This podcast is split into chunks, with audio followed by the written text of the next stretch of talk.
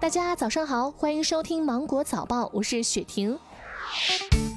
据中国旅游研究院预测，即将到来的八天双节假期，国内游客规模将达五点五亿人次，差不多是去年同期的七成。温馨提醒：出游前请记得查询景区的疫情防控、门票预约、客流限制等措施，提前预约，做好自我防护。这个假期你准备怎么过呢？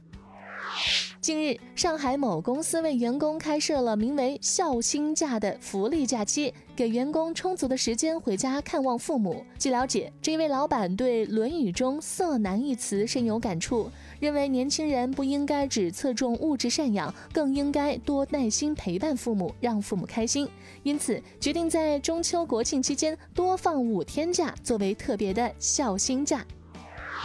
据滴滴智慧交通大数据预测，九月三十号、十月一号、十月七号将是呼叫最多的三天，启程高峰将出现在九月三十号，也就是今天，将成为年内最难的打车日。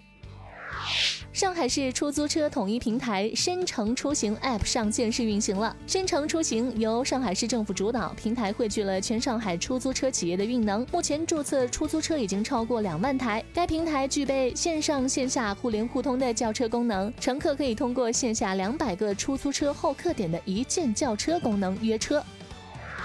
据 App 个人信息举报公众号公布，在发起的一项万人调查问卷结果显示。人脸识别技术的便捷性受到认可，但受访者对其安全性感受一般，很多时候遭遇强制要求使用现象。六成的受访者认为人脸识别技术有被滥用的趋势。受访者关注人脸信息泄露、行踪被记录、财产损失等安全风险。受访者普遍关心人脸照片等原始信息保留和处理情况。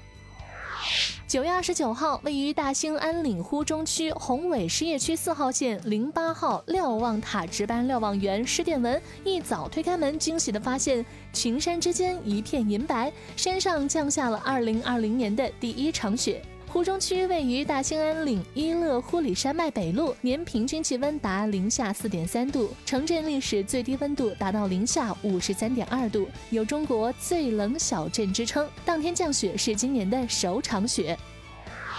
今年中秋正好是国庆假期的第一天，哪些地区适合赏月呢？中国气象局公共气象服务中心气象服务首席朱定珍表示，中秋也就是十月一号，我国的华东地区、新疆、甘肃西部、内蒙古大部分地区、青海以及西藏地区云量相对较少，气温适宜，风力不大，适宜赏月；而在内蒙古东部以及东北地区会有降雨出现，西南地区秋雨绵绵，难赏月。在户外赏月，还要考虑到气温的高低、风力的大小。综合这些气象因素来看，最佳的赏月区域是在华东地区，也就是在江苏、安徽、上海、浙江、福建一带。相对来说，西北地区虽然云量少，但考虑到夜晚的气温低，大家到户外赏月还需要注意保暖。